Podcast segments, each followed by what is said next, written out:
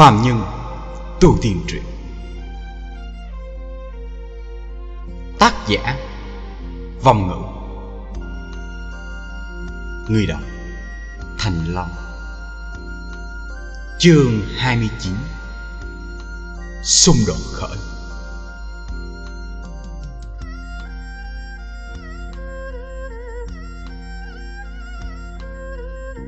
Mặt đại phu, biểu tình không chút thay đổi. Hai mắt nửa mở nửa khép. Một tay vững vàng đặt trên cổ tay hàng lập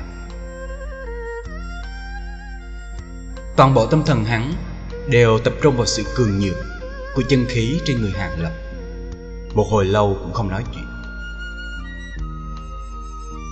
Sau khoảng thời gian uống một chén trà nhỏ, Hắn mới thở thật sâu ra một hơi, Tự hồ đem tất cả ảo não trong lòng đều thể ra. Con mắt đột nhiên mở một lũ tinh quang từ đôi mắt hòn trọc của hắn bắn ra, Làm cho người ta không dám đối thị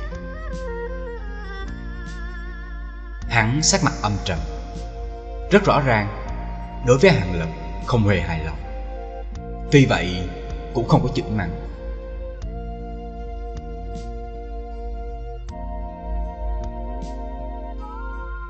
Hắn lạnh lùng khoát tay, Ý bảo hàng lập đi theo hắn.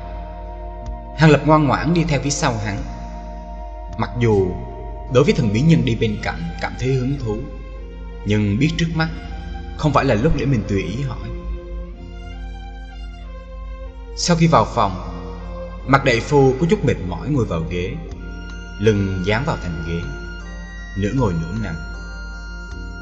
Trong mắt, Tinh quang đã tán đi, Khôi phục bộ dạng của người mang bệnh nặng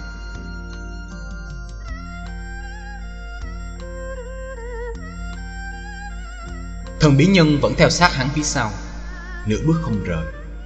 Sau khi hắn ngồi xuống, Đứng thẳng tắp ở phía sau cái ghế, Vẫn không hề nhúc nhích. Hàng lập biết mặt đại phu Tâm lý không thoải mái, Cũng không muốn chủ động mở miệng. Lại cùng thần bí nhân giống nhau, Đi tới chính giữa phòng, Hướng về phía mặt đại phu cúi đầu, Ngoan ngoãn không hề lộn xộn, Đợi đối phương mở miệng hỏi. Qua nửa ngày, Chính là không ai nói. Hàng Lập có chút kỳ quái, Trầm không được. Lén lúc liền ngẩng đầu lên, liếc mắt mặt đại phu một cái. Muốn nhìn thì cứ nhìn, Tại sao phải làm lén lút?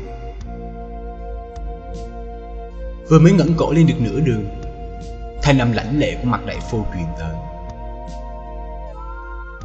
Hàng Lập run lên một chút Tiếp theo liền nghe lời ngẩng đầu hẳn lên, Hướng ánh mắt trên mặt đại phu, Vòng vo vài lần, Rồi lập tức rụt đỡ về.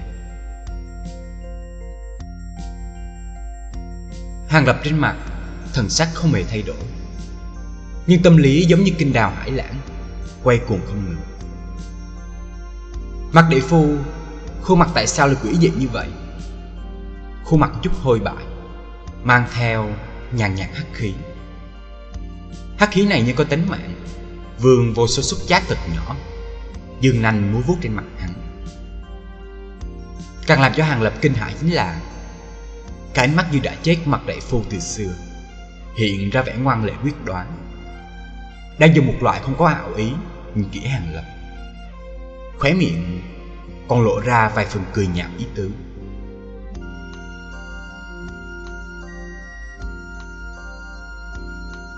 Hàng Lập cảm giác được Tình huống không đúng. Vài phần bất an, Tâm tình nhiễu loạn trong lòng. Một tia nguy hiểm, Hơi thở cũng bắt đầu từ trong phòng Chậm rãi di động.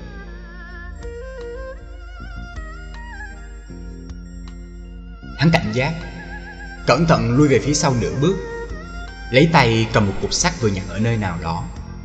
Thần kinh mới buông lỏng một chút. Lúc này Bên tai bỗng vang lên thanh âm trào phúng mặt đại phu Một điểm tiểu thông minh Mà cũng dám lấy ra sao? Mặt đại phu thân thể vừa động Quỷ dị từ nửa ngồi nửa nằm Biến thành thế đứng thẳng. Âm thầm cười Rồi thân hình nhoáng lên một cái. Cả người phản phất như u linh tới bên cạnh Hàng Lập. Nhìn Hàng Lập Hắc hắc cười lại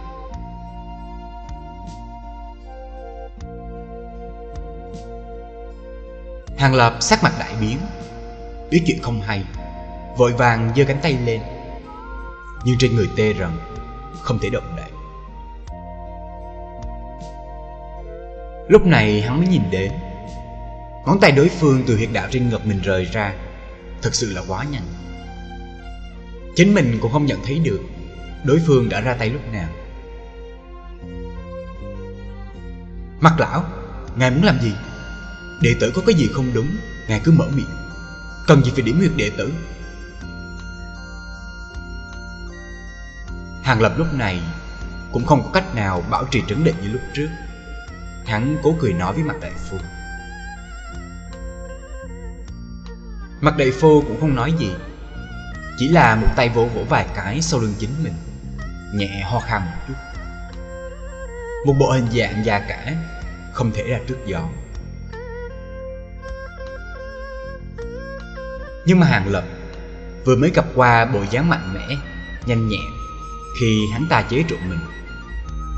Thì nơi nào có dám tưởng tượng hắn, Thật là một vị lão nhân bệnh nặng bình thường. Đối với động tác này của hắn, Lại thêm vài phần động thị Mặt đại phu, Ngài có thân phận gì? Cần gì phải cùng đệ tử so đo cơ chứ? Ngài giải đệ tử cho huyệt đạo, Có cái gì trừng phạt? Đệ tử tự mình gánh chịu là được.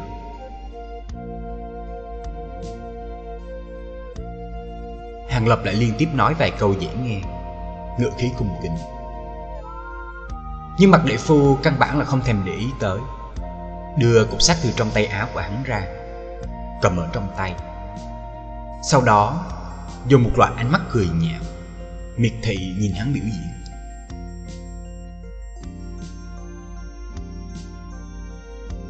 Hàng lập nhìn thấy tình hình này, tâm liền như bị chìm xuống chỗ sâu nhất.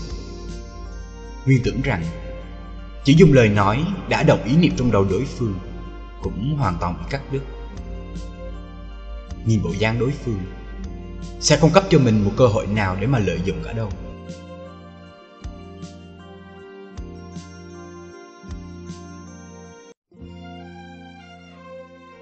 Hàng Lập dần dần im miệng. Trên mặt trở nên an tường. Dùng ánh mắt không mang một chút nào cảm tình, Nhìn mặt đại phu. Nhất thời, Tất cả mọi thứ trong phòng, Trong chớp mắt đều dừng lại.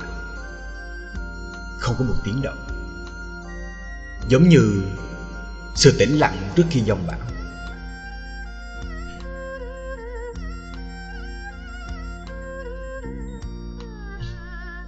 Ba tiếng hảo từ trong mồm mặt đại phu Đột ngột thoát ra.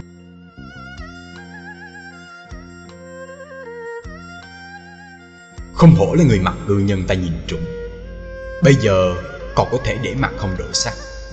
Không muốn công ta đầu tư thật lớn tiền vốn vào người. Hắn tán dương hàng lập. Người rốt cuộc muốn xử trí ta như thế nào? Hàng Lập không có trả lời tiếp mặt đại phu. Mà là hỏi ngược lại. Ừm Xử trí người thế nào?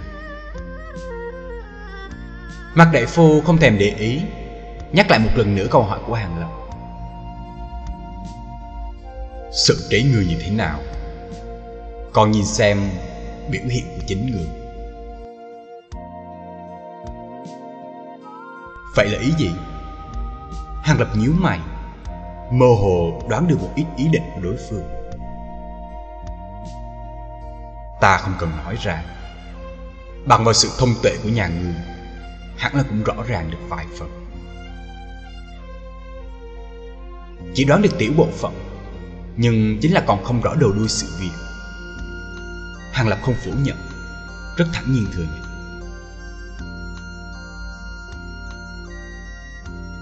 Tốt như vậy là được.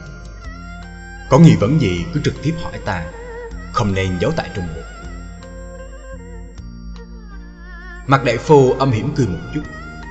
Trên mặt hắc khí tự hồ nồng hậu thêm mấy tầng, Làm cho khuôn mặt hắn càng thêm dữ tợn. Ta biết người vẫn đề phòng ta, Không chân thật xem ta như siêu phó. Nhưng mà cái này không hề sao cả.